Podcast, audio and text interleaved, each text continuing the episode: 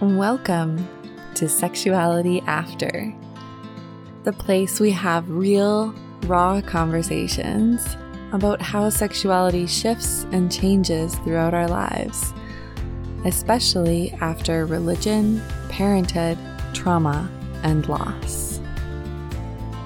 I hope by listening to these stories, you're inspired to leave shame behind. Embrace your sexuality wherever it is right now and know that you're not alone in the weird and wild experiences we all go through. Welcome to this episode of Sexuality After. Uh, we are here today with Andrew Gurza. And Andrew shines a light on how sexuality and disability feels for real. He's won awards for his advocacy and works tirelessly to educate about sex and disability in and out of queer spaces. He is the co founder of Deliciously Disabled, that is working on creating hands free sex toys. And he hosted one of the first accessible sex parties, which is amazing. Yeah. I would love to hear more about that at some point in our interview. Um, but I'd love to just start by if you could share um, a little bit about your disability so people know where you're coming from, and also two or three of the biggest beliefs that you grew up with around sex and sexuality. Okay. Hi.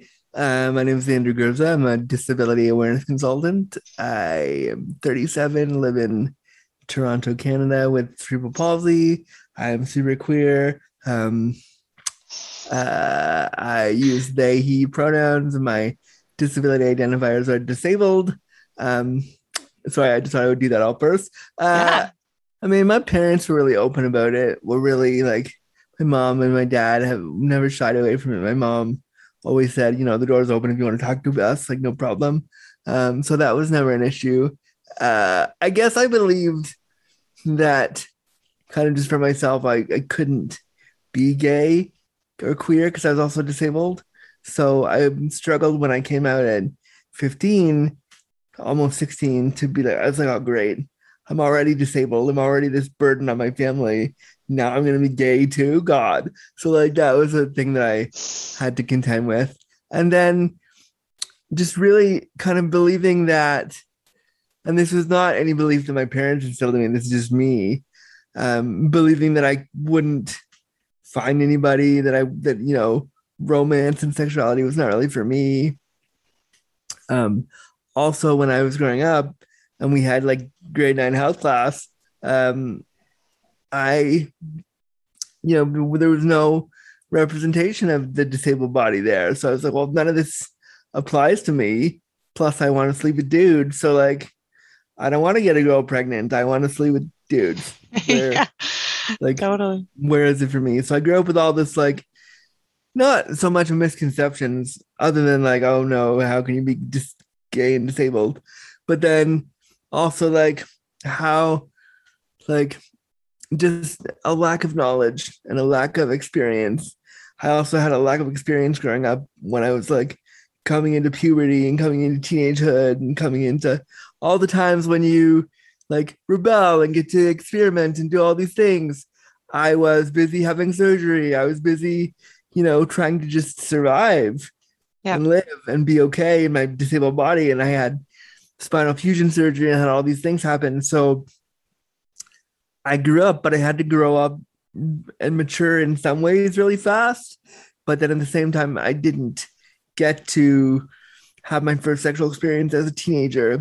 I mean, right. I guess technically I did. I got I had sex at 19, but not not in like the like, ooh, I'm in high school. I'm gonna like go be with a person. It was like I'm in college and I'm by myself and I've never done this and I have no one to talk to about it and I have no one disabled that I can bring this to. Um, but I want to like do this because all my peers are doing this. So how do I do this? Um, so I grew up with just a lack of knowledge within the disabled community of like what sexuality and disability could look like um, and just a lack of experience because yeah. i didn't get to do all the things that my peers were doing Totally. I'm I'm sure that I know the answer to this question, but do you find that that is a common experience for people with disabilities is that they just there's not a lot of resources out there and they just can't experience things in exactly the same way and there's no like basically no education out there around sex and disability.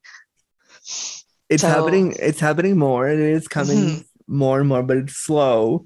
And also the stuff that we the stuff that we see out there now is clinical very clinical very medical. Like it's there but it's not like sexy. There's nothing cool about it. So that's part of why i started i started my work with both deliciously disabled and then we've changed our name now now we're called Handi. So we're, my, my sister and i have started a sex toy company called Handi. And so we wanted to not only create the first line of sex toys for disabled people, but also have an arm around education and do do things around that because there is not a lot of education that is specifically geared towards disabled bodies and disabled sexuality. It's just not out there. And it's still in 2021. I can say quite confidently that there's not enough of it out there. Totally. Absolutely. So, how do you make sex education sexy instead of clinical? Like you personally. Me, pers- well, I take a lot of pictures of myself without my clothes on. Um, I, you know, a lot of my social media is me half naked saying, Here I am in a wheelchair. Look at me. Like, look at my body. Here I am. Mm-hmm. You know, I've done pornography, I've done adult film, I've done stuff to be like, and not necessarily because I want to be a, I want to be a public face. I mean, I, I am, but I didn't start out that way. I started doing this 10 years ago because I was like, I want to fuck gay dudes. And the only way that I'm going to be able to fuck other gay dudes is if I put myself out there. They don't think I'm viable. They don't pay attention to me. I want to get laid. I want to have better sex. I want to have relationships. I want to try all this stuff that I never got to try. So, but and I noticed the only way that, that I could could really connect with gay men was like, well, all I see in gay media is like hot men being hot.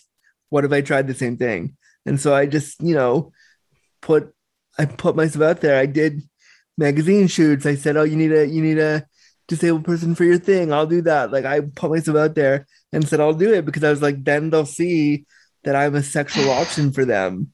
Um, And so my foray into education was like, let's make it fun. Let's make it hot. Let, like that's part of why I started the hashtag disabled people are hot a couple years ago because I was like, I want to show that disabled people fuck, they have sex, they have they have relationships. I want to show that, but I want it to be, I want to turn you on. Like I want to do that. Let me let me try. yeah, totally. I love it. So, how did that work for you? Uh, that's a, I mean, it has worked in some instances, and in some instances it hasn't. Like it's it's sure. really hard to be a public face to put yourself in that situation. Um, it's you know it's hard because you have to work for yourself because no one is no one is pushing you except you, and also the backlash I've received from people for some stuff that I've done, stuff that I've said, stuff that they perceived that I did, like that. It's it's been it's been hard, um, and you know, again, most queer men, most queer cis able-bodied white gay men don't understand disability and don't, aren't willing to. So I started about five years ago hiring um, sex workers to work with and working with sex workers, and that changed my life. That that was such a transformative, powerful, positive experience for me. That up until COVID hit, I was seeing my sex workers twice a month, and I was having a great old time and just really enjoying myself. And so, you know, so it's been hard to be a public face, but also it's brought me the opportunity to do porn to show that disabled people have real sex. It's brought me the opportunity to do that sex party that you mentioned at the, at the top. Like it's brought me all these things. And so I'm very proud of it, but it's also really exhausting because there's an, another part of me that's like, I just want to curl up with the boy on a couch and watch a movie and and you know not prove to the world that I'm fuckable today. And so there's a part of me that I love what I do, but I'm also exhausted by what I do because why do, why do I have to be that be the one? But then I think if I don't do it, no one else will. If I don't talk about queerness and disability the way that I do, no one else will. So I have to. And also it's a way for me to make, to make money so I can pay for that hard sex work that I like. So like it's there's there's a lot of parts of it that I don't like. Um, but I'm but I'm thankful for the opportunity. Yeah. Is that one of my questions was what gives you the courage to keep putting yourself out there? Because I read, like, I watched some of your videos and read about you a little bit. And some of the stuff that people have said to you is like incredibly horrible. And so, yeah, what does give you the courage? Is it the fact that if you don't, who else will? That, and also, I need fucking money. And this is the easiest, this is like the easiest, quickest way. I have, not only do I have cerebral palsy, not only do I have a lot of care needs that require me to basically work from my home and stay at home to work. Um, I also have IBS. I have different things that that make going to do an in-person anything, especially right now, horribly impossible for me. So like it's it's not so much courage. It's like I need I need money. I need I need to be able to feed myself this week. And yes, I live on like the Ontario's version of whatever Alberta has as social assistance, the same thing. But but I don't want to rely on that. I want my own money and I want my own income and I want to be able to go and buy stuff or go and buy dick if I want. Like I wanted I want to be able to do all that. So it's not courage necessarily. It's like this is how I know how to make a buck. And I have to use my story to to feed myself. And I know like I, that might sound crass and weird, but it's just what I've learned to like what I've learned is that I can't do a nine to five job. I used to work for a telecom company in Canada that rhymes with robbers. Um, and so I used to work for them and they were they didn't they didn't understand my disability. I was out yeah. out because of disability related stuff for months at a time sometimes and they wouldn't they didn't get it. So I had to leave that job.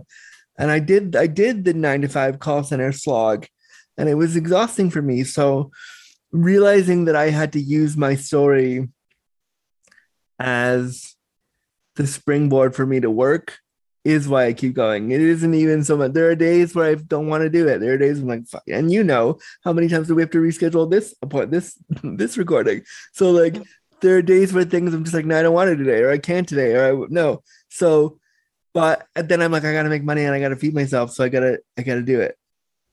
Yeah. you have to be an entrepreneur in a way in order to make a living yourself yeah. personally because of your disability. Yeah, completely. The nine to five slog and working for someone else under someone else's rules, under someone else who doesn't understand how my disability plays into my my world cannot work for me. Does not work for me, and that's why I work primarily for myself. And I work with my sister uh, with Handi so that we have an understanding. If if I can't, then I don't, and if I can, then I will. And, and if you know, yeah. there's uh, some days where I don't want to, but I still do because I have to. Um, but it's I I wouldn't work for anybody else now. Like I, I that's why I love contract work because I can pick up a contract, do a job for somebody, make some money, feed myself that month, keep the lights on, you know, go and, and buy myself something frivolous that I want, and I'm okay. And a lot of disabled people, unfortunately, in Canada and around the world, can't do that because they live on social assistance. So I always tell disabled people like, you know, tell your story, but charge for your story. Your yeah. story has value, and put a put a dollar amount behind that story because what you're doing is you're selling to non-disabled people that you deserve to exist. So if you're going to do that, put a dollar amount behind it. That's why when I do a talk, I charge anywhere from 500 for the talk to 2500 for the talk depending on who I'm talking to and the resources. Like I charge not a lot, but I charge enough because I'm like, you want me to, to, you want me to tell you my whole story and then, you know, feel good about it afterwards and learn something? Great. Here's the dollar amount. Yeah, of course. Absolutely. Um, what, what were you just going to say? So to answer your larger question, it isn't necessarily courage. It's, it's hunger It's and money. yeah, and it's money. Well, I feel like there is still courage in there. I mean, I'm sure there is, but it's not definitely not the driving force. Yeah. Um, how do you deal with the hurtful things people say? It's like, hard. internally? I mean, there was, I'll be really frank, because why not? There was a period about two years ago where I was accused and alleged of a sexual assault that I did not perpetrate. Somebody made up a story on Twitter and let it burn like wildfire that I had assaulted somebody, Yeah. that I had, had flown to the Bahamas and assaulted somebody, which, given my physical disabilities, is completely impossible for me to do. Right. Um, and so they let this burn on social media. And of course, it quickly spun in into Andrew Gurza as an abuser. And it was hard. I still face backlash from that event. And that's been almost two years now. I don't like going on social media now because I'm like, oh, what if someone says something? What if something is twisted out of proportion? What if I say something accidentally and it gets like blown out by the social media warriors who want to take down somebody. So I don't I don't love doing that. And so how I deal with it is I shut down. I don't I don't want to I don't want to like when that happened to me, I didn't go on social media for a month. And I but I was sick to my stomach like every day I would, would wake up and be like, oh, oh god, what are they still talking about? Is it still happening? Like is someone gonna say something to make up another lie? What do I do now? So it was really hard. And I have moved past it and just kept going. But I'm very careful now what I say. Like everything I say is super curated. I've closed all my DMs. I've closed on all the like private ways you can reach out to somebody usually because I'm just like I don't want to engage with you privately because I don't want anything to get misconstrued by Yeah. anybody anywhere. And Ugh. so it was really really hard. Do you think that that is kind of a matter of time if you're in the public eye in any way? That it's kind of a matter of time before people take something totally out of context and you get roasted. I feel like I feel like that's just like gonna happen to me or like to anybody. I mean, I feel like in our cancel culture climate hmm and the way we have distorted what cancel culture is, Yep. I think it's going to happen more and more. And the way we, the way there is no, let me be clear what I'm saying is sexual assault is not okay. Of course not. What I'm saying is when somebody twists that around to make that the story when that's not what happened, that's what the problem is. Totally. what the way we discuss cancel culture and the way that anybody who says anything against someone is immediately canceled for a thought, even if it's the wrong one, that's where the problem is. I'm not saying people like Harvey Weinstein and Bill Cosby and all those people shouldn't be canceled. Of course they should. They're monsters and that's wrong. What I'm saying is the if the average person makes a mistake and is or says something that someone doesn't like or says something that might be a little bit ableist or a little bit racist or a little bit whatever it is i'm not saying we shouldn't talk about that or or fix it i'm saying we can't dismiss somebody just because it's fun to do that on social media now. Like that's what the Totally. that's that's where i see the problem lying. And i have a big problem with the way and i've seen people taken down for making a mistake. And it's like don't we have nuance anymore? Can't we have a conversation? Can't we have a discussion that is kinder than oh you're canceled or you're canceled because of something that i perceived that you did but i didn't bother to ask you if you did it. So i think we i think social media is a great tool for connection i think it's also a dark tool for Yeah. manipulation and i think because when it happened to me now like i will look at news stories of things that are going on in the world and i'll be like okay so and so says this but did it happen or is Yeah. it is it spun out and that's that's a shame because you want to support people but it's like who's who who is fueling this is it the twitter mob or is it an actual person that has a problem I think that's a very valid, it's always a valid question to ask and something to be aware of. I think the cancel culture is hugely destructive because nobody can seem to have conversations anymore about anything. It's like automatic judgment and that's it. Yeah. It's really frustrating. Not only is it automatic judgment, it's I'm going to block you, but then I'm going to roast yeah. you on social media after totally. I block you so that your whole reputation uh, when that when that accusation came down for me, I lost gigs. I I, I lost a gig a couple months ago because somebody that I was going to work with, an institution who I won't name, reached out and said, you know, we've uncovered these tweets from a year and a half ago. And I said, okay, cool. Did you bother to fact check any of these tweets before you approached me? Did you come to me and ask me what happened? No. You've simply said, oh no, we found these tweets.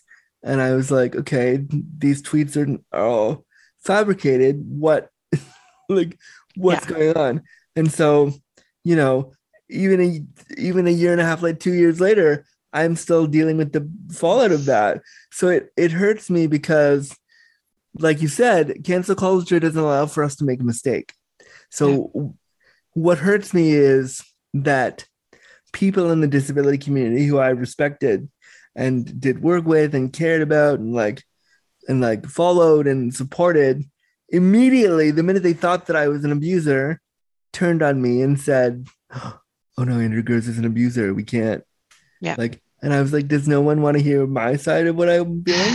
Totally. And so that that's the part that upsets me because I and because the person who was accusing me was a person of color and was a woman me as a right as a white man was immediately discounted. And you know to a point rightfully so because of course my privilege you know allows for certain things. But to not have the chance to say this is what really happened. This person made up a lie regardless of whether or not they're a person of color they lied. And regardless of whether or not they're a woman they still lied. Yeah. I mean, how do we talk about this without bringing my privilege into it and no one else's yeah Absolutely. So to answer your larger question, how do I feel about it? Um, I try to keep my head down and do my job. And if anything comes up about stuff, or if and I, if if I have made mistakes, and I've had people call me out or call me in and say, "Hey, like some of the stuff you we did in a podcast interview or some of the stuff you said I didn't super like," and I'll, I'll immediately be like, "Oh no, no, okay, goodness, sorry, like sorry, sorry," and I'll apologize and and I'll try to do better. Um, but how I feel is that that if you have a problem with what I've said or what I've done, tell me so I can do better. The only way that I can do better is if you tell me. If you yeah. blast me on Twitter, then you're only producing one side of a narrative. You're not letting the other person speak. You're not letting them learn or grow or change. And so I look at all a lot of the stuff now that I see in social justice world with a really cynical eye and a really critical eye of like, who's putting this out there? Where did it come from? How is it being disseminated? Who is who is saying it? What about the other side? Have we heard another side? Are we going to listen to another like i'm very very critical now because it happened to me and i i remember before it happened i would i would have jumped on all the bandwagons and right. said oh yeah yeah yeah blah blah whatever but the minute it happened to me i was like oh this is what social media really is like right. all right i get it now Right. I love your attitude towards um, people that come to you with, I don't know, questions or comments about disability and sexuality that might not be, you know, the exact proper social way of saying things or something because you said um what what did i say? When people like when people are they don't want to talk about stuff because they're worried about offending you you said we need to talk more about what we don't know. Pretending you don't know doesn't mean you know. And that you want people to just have discussion and talk about it. Yeah. And kind of the feeling i got is that like not to be so worried that you're going to offend you or anybody else, but to have those discussions because that's the only way we learn. And that's the only way that we expand our worldviews by having discussions with people. and I mean, that's where I sit with the disability community, and I'll speak to, about that community because I'm a part of it. Um, I feel like a lot of disability activism is rooted in anger. You're mad because you've been oppressed, and rightfully so. You should be angry. Of course, you should. But when the average person who doesn't know and has had no experience with disability is trying to learn and so makes a mistake or stumbles over something or does something repeatedly that you maybe have asked them not to do or you don't like or whatever, instead of screaming, you're an ableist, go fuck off, don't talk to me anymore, which I see a lot of activists do all the time in, in the disability space. And it irks me to no end because it's not the way to go about it. I understand you're tired. I understand we're exhausted from being constantly oppressed. I get that. But I also see disability kind of the work I do in disability awareness as giving someone the opportunity to learn. Yeah. I don't want to do it every day. I don't do it every day. There's some days where I'm fucking tired and I don't want to do it. But yeah. if somebody wants to learn and is willing to learn and says something like, Hey Andrew, are you are you special needs? Like for instance, I'll tell the story because it's it's close to me. My mom, when she was growing up, and when she was raising me and growing me up, the the language she was taught around disability was people with special needs. In the 80s, that's the language they used. So that's the language that sticks with her now. So when she's talking to people about me and and or or people with disabilities or disabled people, she'll say, I have a son with special needs. Now, when I was starting all this activism, I'd be like, "Oh, mom, don't use it anymore." Like, and I would we would fight sometimes. I'd say, "Mom, you can't use that language anymore. It's so outdated." But how how mean of that is how mean is that of me to shut her down? Is she hurting me? No. She's trying to learn. She's not hurting me. She's just using language that she that so I take issue when people say stop using words like handicapped. Stop using words like this. I say don't tell them to stop using the word. Listen to how they're using the word and if it's used as a weapon then they should stop it. But if it's used as if they're just trying to to learn then what who is it hurting now obviously if we're talking about somebody with like intellectual disabilities and somebody uses the word retarded that should end that's different. But if somebody says, "Hey, um, are you handicapped?" I would say, um, "No, let me explain to you the language I like to use. Can we can we try this?" But I also, if they're just learning, I might not call them out in front of everybody. Be like, "You you use that word," especially on social media. Like that's I see it all the time in disability discourse and it drives me up the wall. I see disabled people using the word, oh, you're an abled person or you're enabled. And I want to, I want to, I want to scream because could you imagine if you called me a disabled? How effect, how like rude that would be. So why am I, as a disabled person, then doing the exact same thing to you and saying, "Oh, you're enabled"? oh, those ables are the worst. Like, it's not mm-hmm. kind. It's really humanizing. It's it feels yeah, dehumanizing. It's really unfair, and I think, and this is only my view. I think that it's really dehumanizing. I think it's unfair. I think it's setting the disability discussion back at least 20 years because how the fuck are we supposed to move forward with disability justice if every time a non-disabled person tries to learn, I scream at you and say, "Oh no, you, you fucked it up. You're enabled." Like what? Okay, so I don't agree with that, and there's a lot of disability activism that I won't engage with because it doesn't sit well with me. My job and what I believe my job is is to to it's never my responsibility to, to educate you, but for damn sure it's my opportunity and I'm going to take it at every single turn. Yeah. Um, so it sounds like your you value the conversation and people learning over what specific words they use if they're not using those words as weapons. Yeah, like I call is... myself a gimp, I call myself a cripple, like I call myself all the. I use language about myself that is that was once inappropriate at one point. I used that language to be like, I've reclaimed it for me. Yeah. And it like, for instance, if I like a dude and I want to see him again, I'll say, you better make a you better make a disability joke about me. And I want to hear what it is and like make one and let's laugh about it together. Cause then I see that you understand that we can laugh about this together. That I'm then I've broken the ice for you and it's not scary anymore. Mhm. And we can play. And then the next time we fuck, it'll be make it easier. So like with my sex workers, like we have in jokes with each other around my disability that I love. And I'm so thankful for because I'm like, okay, you get it now. You understand that it's okay that I Yeah. want to play with this with you. Yeah, that's awesome. All right. Um, what has been your hardest one understanding about sex or sexuality? You mean the thing that I have to understand? hmm Um that sometimes you just don't get what you want. sometimes you just don't get what you want. Yep. um, you know, I have wanted to go to the clubs and I wanted to be slutty and I wanted to do all this stuff and I wanted to like party. Even when I did the sex party a couple years ago, which is now almost coming up on six years. Wow.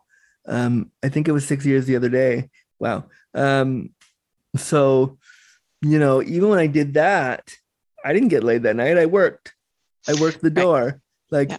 I had this party about sex and disability, and I didn't get to have sex.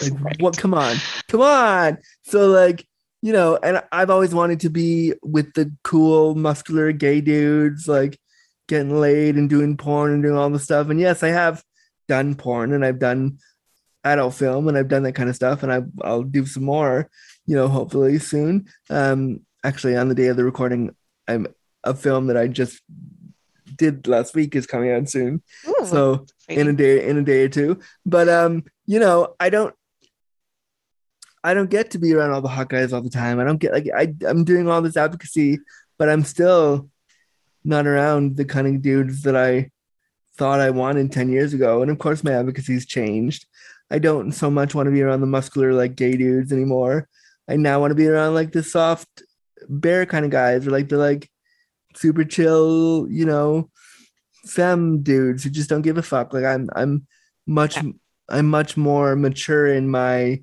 in who I seek out because like those tropes of masculinity are bullshit anyway. Um so like fuck that bullshit. But at the same time, like yeah, I want to be dicked down by a hot dude. Of course, and I, like, I still don't get to do that. So I think my hardest one understanding is like you don't always get what you want.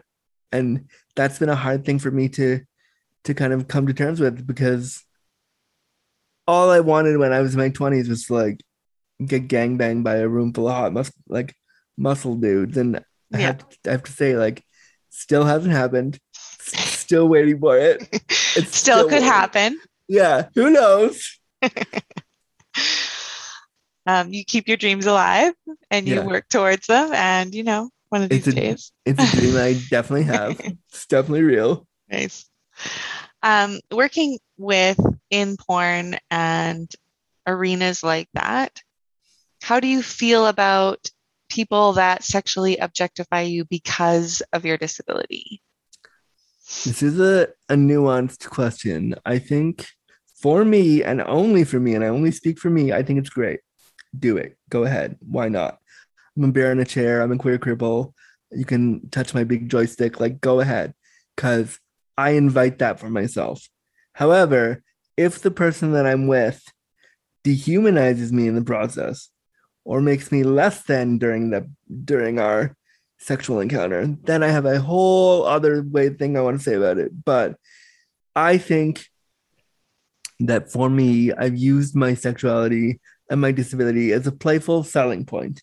So for me, I love it. Like I love playing with that. I love, you know, I call myself a bear in a chair, queer cripple, like Big Dick Crip is my name on a lot of the apps right now. Like I know what I am and I know what the reality is. And so why the fuck shouldn't I play with it?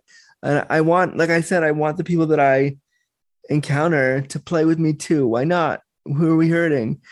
But I wouldn't say you should do that for every single disabled person. We need you need a discussion about what that looks like for every single disabled person. Um, um, and I think the dehumanizing of them. So Mhm. like that porn where you see them like from back in the day where it's like, oh no, Johnny came back from the war and he can't move his legs now, but I'm gonna make him feel really good. Like that that kind of weird like nurse porn from back in the day. Like that's weird. I don't want to do that. But I wanna I wanna like, you know, I want to show my partners the disability is hot and it's okay. And we should play with it, but with consent and love and respect. Yeah. Having those discussions, consensual discussions first. Yeah, definitely. Yeah. All right, awesome. What is the most surprising thing you've learned about sex as you've gotten older? that I'm crap at sex because my my body, but I'm good at intimacy. Mm, So I know how to make somebody laugh. I know how to put them at ease. I know how to make a joke. Like maybe I can't, you know, fuck you in all these different positions, but I can make you look at sexuality a different way. And like that's that's a superpower to me. Like I love the porn I shot the other day. Um, you know, it didn't turn out like the way either of us wanted it to, but we ended up laughing. We left, we had a good time. It was his first experience with a disabled guy. Like that's powerful. And I so I think I've learned that intimacy is so much better than sex. I would rather spend time being intimate with a guy than like as much as 20 year old me want to get, you know, gang banged up a wall. I'd rather spend a day with a bunch of, of dudes just having a chat with the possibility of sex on the table. And not like I I think intimacy is just so much hotter than like, okay, I'm gonna like come in, we're gonna fuck and then gonna leave. Like I don't want to do that anymore. Like Yeah. that's why I don't engage in 2 a.m. hookups anymore because I'm like, I don't I want to spend time getting to know you. I want to spend time feeling safe with you before I, you know, choke on your dick for an hour. Like I want to do I want to do all that stuff with you, but I need it to be a relationship. It has to be because I've put a lot of trust in you. So with Yeah. my with my with the dudes that I that I see in my sex workers, like we have a rapport. I spend the sex worker that I see all the time, my friend John, we have been working together now for four years. So when he comes into my space, there's no awkwardness. We're friends. Yeah. And like falling into a sexual experience with him is easy. It doesn't, it takes two seconds and I'm there. I was like, okay, yeah, I trust you. Let's go. But it took us a while to get there. Mm-hmm. And what I learned through all those experiences is that intimacy is my like sexual superpower because I know how to do that. I know how to make you kind of fall for me. I know how to make you like talk about disability in a way that you didn't before. I know how to make you think that's hot. And so like that's that to me is what I've learned. That is a superpower. totally. I mean, Because they say is. that your biggest sex organ is between your ears, I mean, it's right? Your brain, our psyche, um, and intimacy makes. I mean, people think of intimacy, that word means different things to different people, but it makes sex way hotter because when you feel, like you were saying, when you feel safe with somebody and you're intimate with somebody, then you can explore way more. You can go into like those deep, dark corners that are um, vulnerable and intimate, but also super hot. And I don't know, it makes a big difference. So it's definitely a superpower if you can make people feel at ease and bring that to the table. yeah, hundred percent. Well, uh, what was your biggest sexual regret? My first time, if I'm honest. Hmm. um the dude I had sex with uh I'll do a condensed version of the story because they tell it all the time that it's old hat now. But the dude I had sex with when we were done, I thought that meant we were gonna go on a date. Right. So and I thought because he made me come, we were boyfriends. So I said, let's go for a coffee. And he said, Do you see a wheelchair over there in the corner of the room? And 19 year old me said, Yeah. And he said, Well, I just came by because I felt bad for you. You were just a pity fuck. Oof. So I regret it in that it was really hard. It was really hard for me to take. It was really, it was the, the very first moment in my life where I understood what sexual ableism was. Um, it was a really tough, tough moment for me. And if I could Yeah. turn back and do it again, I would. Yeah. Like, and I wouldn't have found that guy on the apps uh, on the it wasn't even on the apps it was on a, on a on a website 20 years ago called gay.com that everybody went on to to get laid um and so i wouldn't have gone on there and found this guy because it hurt so much so that one is my biggest sexual regret i think Yeah, absolutely. That is really horrible. Um, God, how do you like come back from something like that? And that was your first time. It happened 20 years ago almost and i'm still navigating my feelings about that. Like that experience gave me like sexual trauma around my own body and then body dysmorphia and like all this stuff that i don't really talk about a lot but i worry about dudes feeling that i'm too much or too intense or they don't want to sleep with me because i'm ugly or because of my disability or like they pity me and the only reason that they're there is because i'm disabled and they want to help me out. And like it's it's completely informed how i see myself. Mhm. um even now even some 20 years on um and i if i could change it i would. So that's part of why sex work has been so transformative for me because with a sex worker we together control the narrative of what we're doing and how it's done. And like and i you know even after that experience i never had good sex because of that experience with that one guy. So now with my sex workers i'm learning to like build good experiences with them and change those narratives about how i feel about my body. And like you know my sex worker and i we haven't seen each other in a year and a half but we text every day telling each other you know you're cool. I like you. Like thanks for you know being around. Just a friendly like pick me up. Yeah. and that like that's giving me back some sexual confidence that i didn't have before and like so um i dealt with it i deal with it by just telling the story a lot and telling people what it's like to try to be sexually active when you're disabled Yeah. Can you tell me a little bit more about, you said you didn't have good sex because of that, because of your narrative, and now you're learning to change your narrative. So you're having better sex. Can you tell me the two narratives and how that impacted the quality of sex that you had? i mean Like, what does that look like? the first narrative was nobody wants to be with you and they're only they're only with you because they feel bad for you that was narrative one and Mhm. you're ugly and horrible and you can't fuck like the other dudes do and you don't you know that was narrative one and so every time a guy came over after that first experience i would want them to stay longer i'd want them to stay the night i'd push things on them and push them to like stay because i was like i need you to stay. And if you stay you'll see that i'm not such a weirdo and you'll see that i'm not so disabled and you'll see my disability won't scare you. So i would beg guys for sleepovers because i'd be like if i can get you to stay over and just see a little bit of my life then you'll stay. And so that never worked because what dude in college wants to stay with their like 2 a.m hookup? No one ever does. So like that never happened and then you know over the last 10 years just still not great sex still not good experiences just because gay male culture is very is very preoccupied with suck me fuck me and get out the door kind of sex Mhm. and that's you know i thought that's what you're supposed to do when i first started fucking and that's never what i wanted i'm very much an emotional flower that wants to be like loved and talked to and like told that i'm important. And that's my jams. But i would pretend like okay we're gonna just fuck we're gonna do it. Yeah yeah. But i would never like it.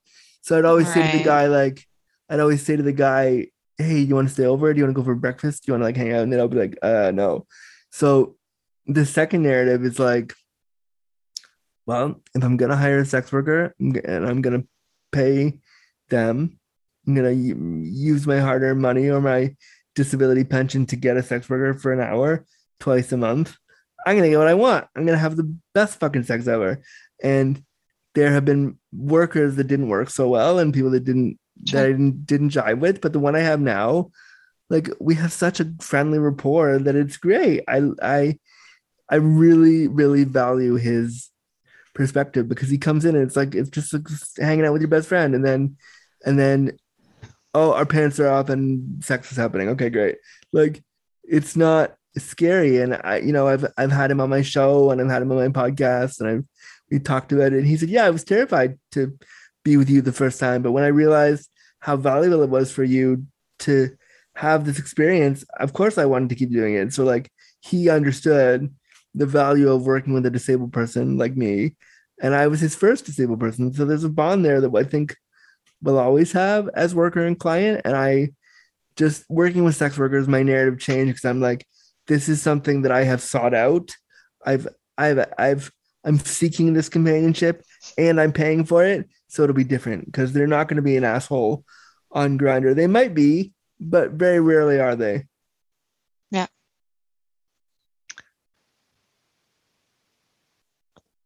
That makes sense that because good sex to you includes intimacy and relationship, once you started including that in your sex life, your sex life got a lot better.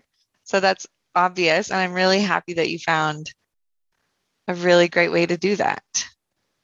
Like, I think that is a really amazing aspect of sex work is that you can like you said you, people can feel more comfortable to get what they want and ask for what they want and receive what they want. Yeah and for me it really changed. It just made me so much happier. Like I'm, i have never been happier.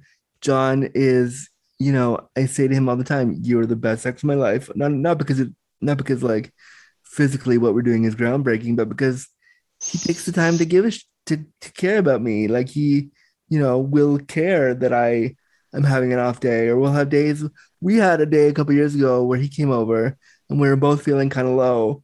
And he said well why don't we just go to your groceries together? Do you need do you want to go to like the shops and get some stuff? So we went to the grocery store and we got my groceries and then we came back we made out a little bit and that was the session that was it. Yep. like but there was something so cool about that because I was like, oh, I get to be with like one of the hottest guys in Toronto, but all we're doing is buying gro- like we're not doing anything, we're just buying groceries, and Right. like it was really sweet, and it's one of the moments that I will never forget because it was like, oh, this is more to him than just gonna fuck this client and go home. Yeah, totally what is one myth about sexuality sex and disability that you want to debunk Oh, there are so many. I want to debunk all of them, but the biggest one is that we can't have sex. The biggest one is that we are asexual just because we are disabled. Now, there are some disabled people that are asexual, and we should be also respecting them. But just because I'm disabled doesn't mean I don't want sex. Yeah. And I think we need to remember that. Um, remember that that's and that's a big myth and it needs to change. Also, all of us are going to become disabled at some point. So why the fuck are we not talking about this now? Like Yeah. even you, Phoebe, are going to become are going to become disabled one day due to old age, due to you know a life event. Who knows? You will, if you live long enough, you will become disabled. So when you become disabled, don't you still want to have great sex? Yeah. Totally So yeah, this is something I really don't understand. And probably one of my biggest burning questions for you is why, why? Like, why? I don't know. I don't understand why people think that disabled people don't aren't sexual beings. Like I don't get it. Do you get it? I do get it a little bit because throughout our history, for thousands of years, disabled people, before we even talk about sex, have been hidden away, put in institutions, killed, you know, n- not really seen as people. So you have that as your baseline, and then you already have sex as an impure thing. So you put those two things together and you say, if you have sex with this disabled person, you're going to create demon babies, or you're going to create like, you know, sinful humans, or you're going to create humans with all of your defects too. You're going to pass on this genetic trait that's going to hurt your family.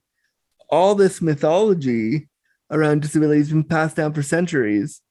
And so, whether we realize it or not, it's part of the public consciousness to think, oh, I shouldn't want to be disabled. Oh, I shouldn't talk about that. Or, oh, oh, it's too scary. Like, just look at any of the history around disability, and you'll see how how disabled people were treated and are still treated. No wonder people don't want to have sex with us because we're not treated like we're human. We're not given humanity. We're told that we're other, we're subhuman, we're less than, we're not important. Like, look at even in Canada in 2021, how hard it is for a disabled person to get around, how mm. hard it is for them to be seen. Like, yeah. you know, so look at the the history of the way we again, not even just sex, just disability wise. We are not included in society yet. So then the minute you bring up sex, people are like, oh wow, I can't do that. So that's why there's so many different facets as to why, but they're all there. Right. I mean, I guess our society with a large portion of our society is just uncomfortable with the idea of other people being sexual beings anyways or themselves being sexual beings.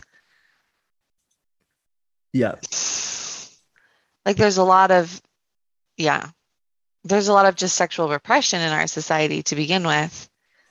And then you add disability on top of that maybe and then people are like i don't know yeah what, it's like, too much for them to handle or something? Like it's so annoying to me. I don't know. It they're just scared. angry.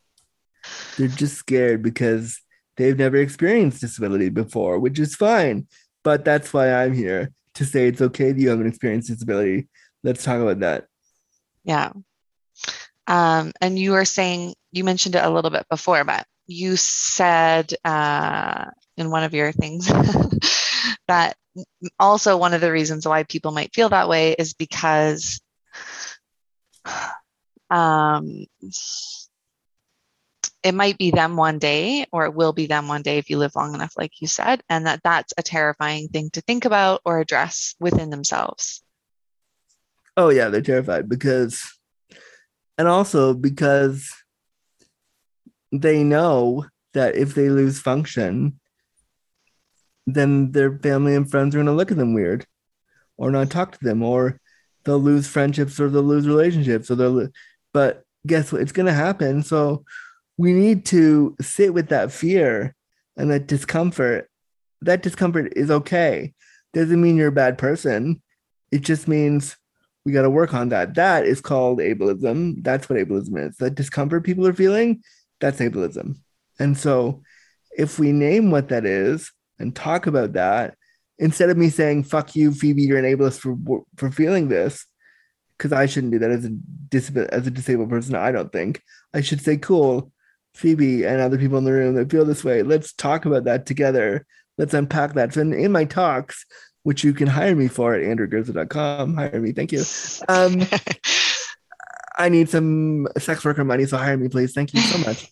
uh, but you know, in my talks, one of the ones I'm doing for one of the organizations in Toronto next month is I'm talking to Planned Parenthood Toronto, and I, we're going to be doing a whole session on what is sex and disability, but what is ableism and what is all the stuff, and why is it uncomfortable, and why don't we talk about it?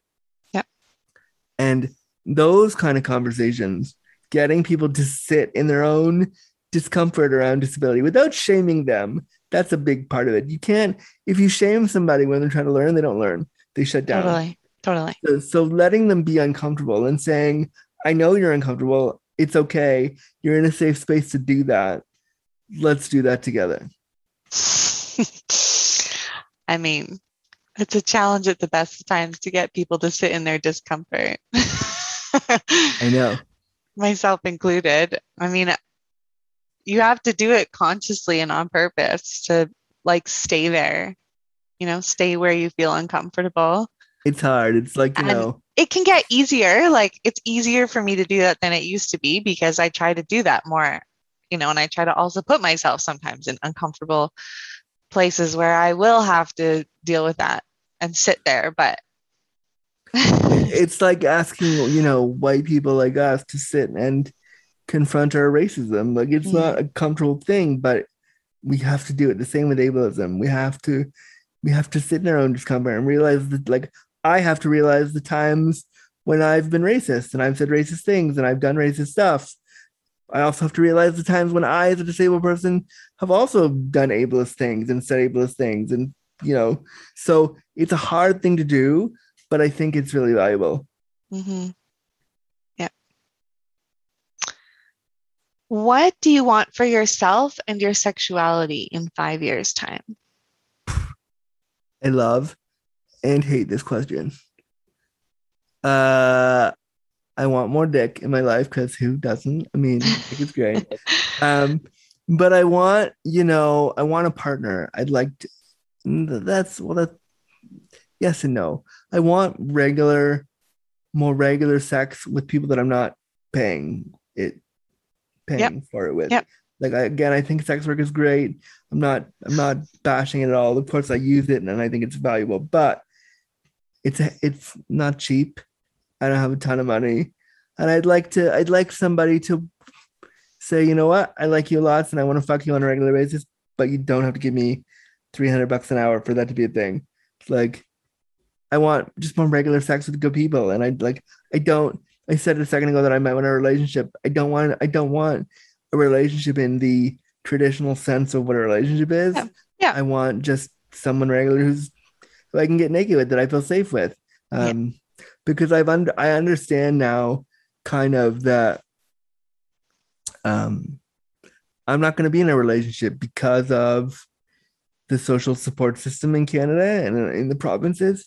If I was to move in with somebody or get married or do any kind of like coupling with somebody, the government would take away my, my support system, my the money that I need to live. So I can't be with somebody.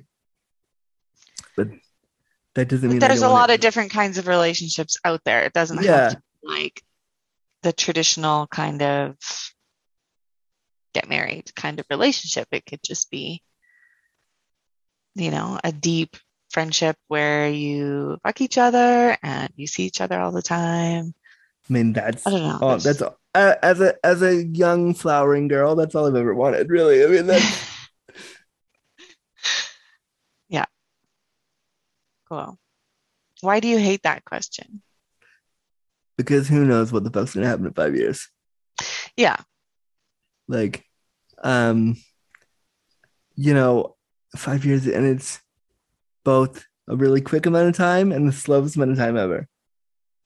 So Especially I- during COVID. yeah, like it's both these last two years have been the slowest two years of my life, but also holy fuck, it's already 2022. What the hell? Like, Right.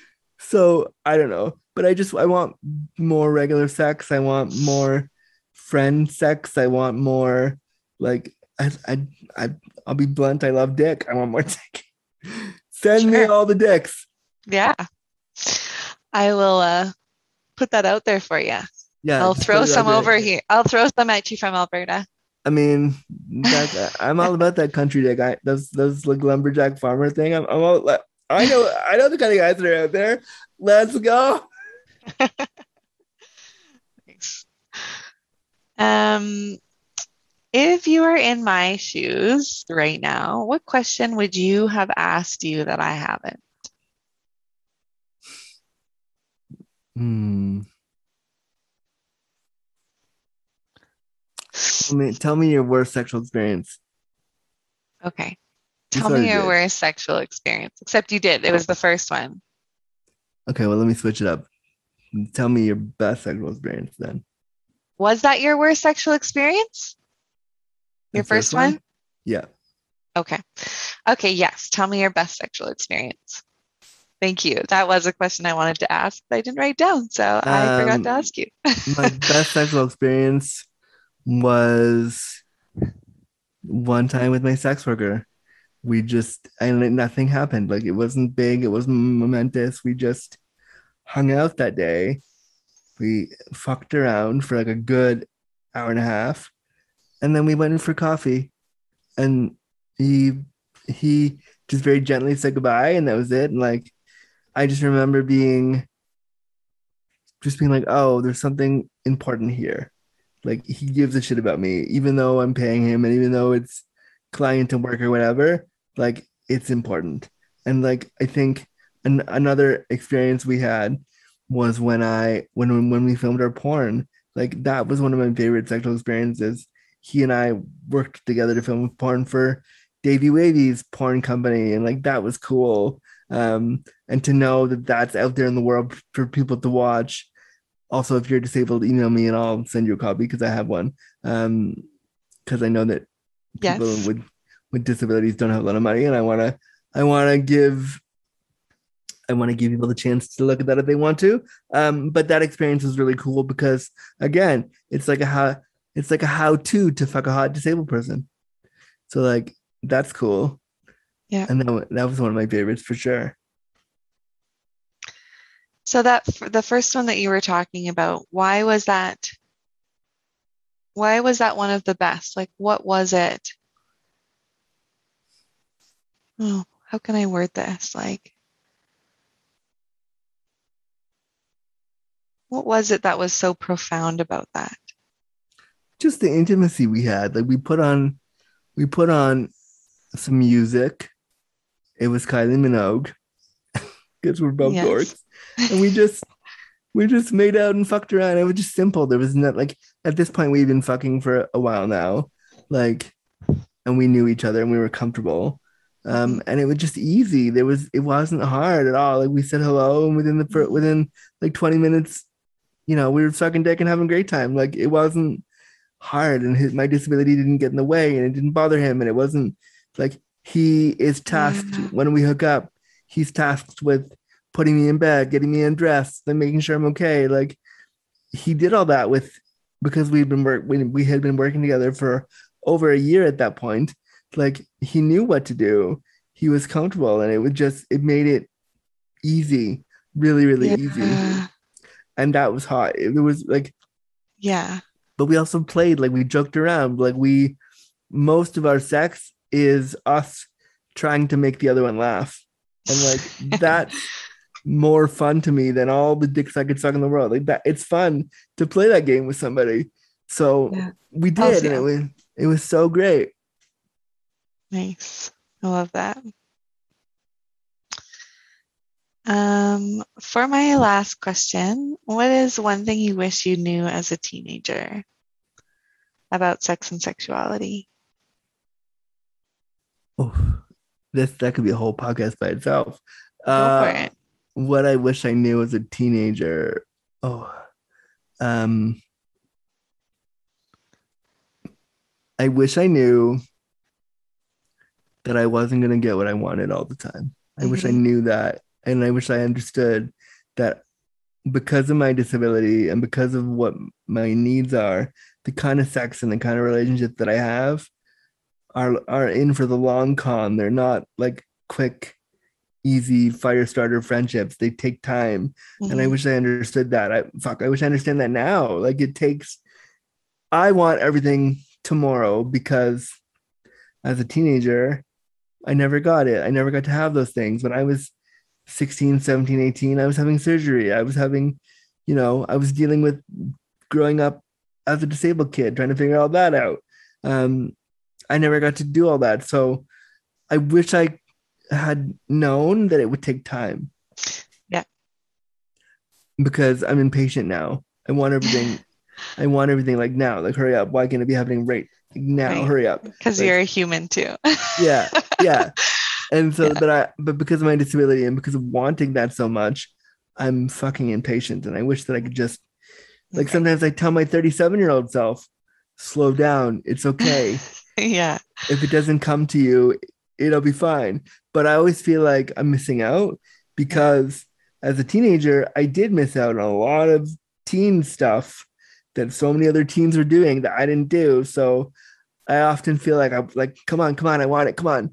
And so Yeah. like I wish I had told myself, hey Andrew, at 17, that or even Andrew at 19, that desire you have to suck that dick, like wait another year or two, and it'll be better then. Yeah. Yep. um, yeah, and I think too, sometimes the teenagers that were doing all those things, they might say the same thing actually. Yeah, they probably Like, Maybe it's not as great as sometimes people that don't get it think that it is. yeah. And they might say the same thing, like, just wait a couple years, it'll be a lot better. yeah just hang on just like Yeah. and so like like but because i didn't get the chance to i'm it. i'm impatient now like i Totally. i want it tomorrow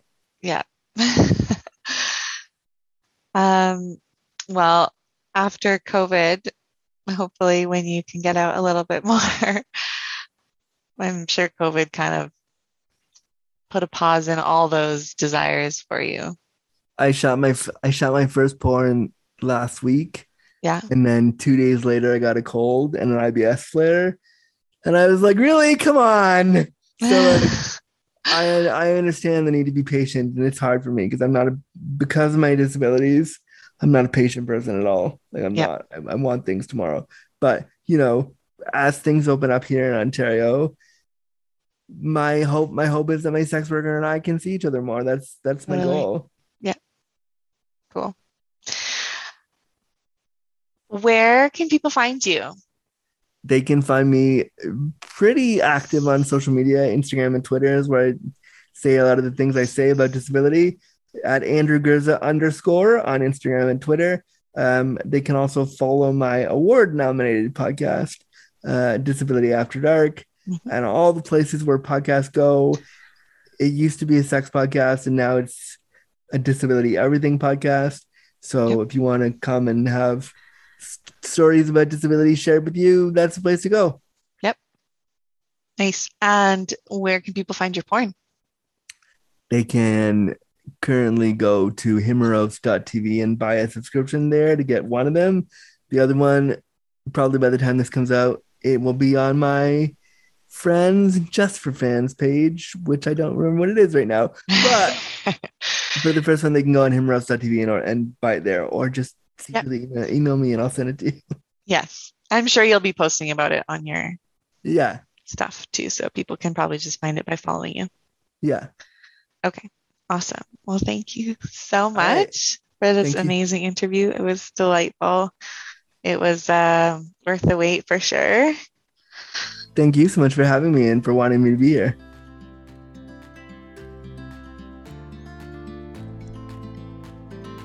Thank you for listening to and subscribing to Sexuality After. A new episode comes out every second Tuesday. You can watch these podcasts as well on my YouTube channel, Tea with Phoebe D. And if you have a story to share, I'm always open and excited to have more amazing conversations. So please contact me via my information in the episode notes. If you want to find out more about me and my coaching, you can find me on the aforementioned YouTube channel or www.phoebed.com. If you want to know more about my interviewee or the things we talked about in this podcast, check out the episode notes on your podcast app. I hope you accept and love your humanity and sexuality a bit more after listening to this episode. See you in two weeks.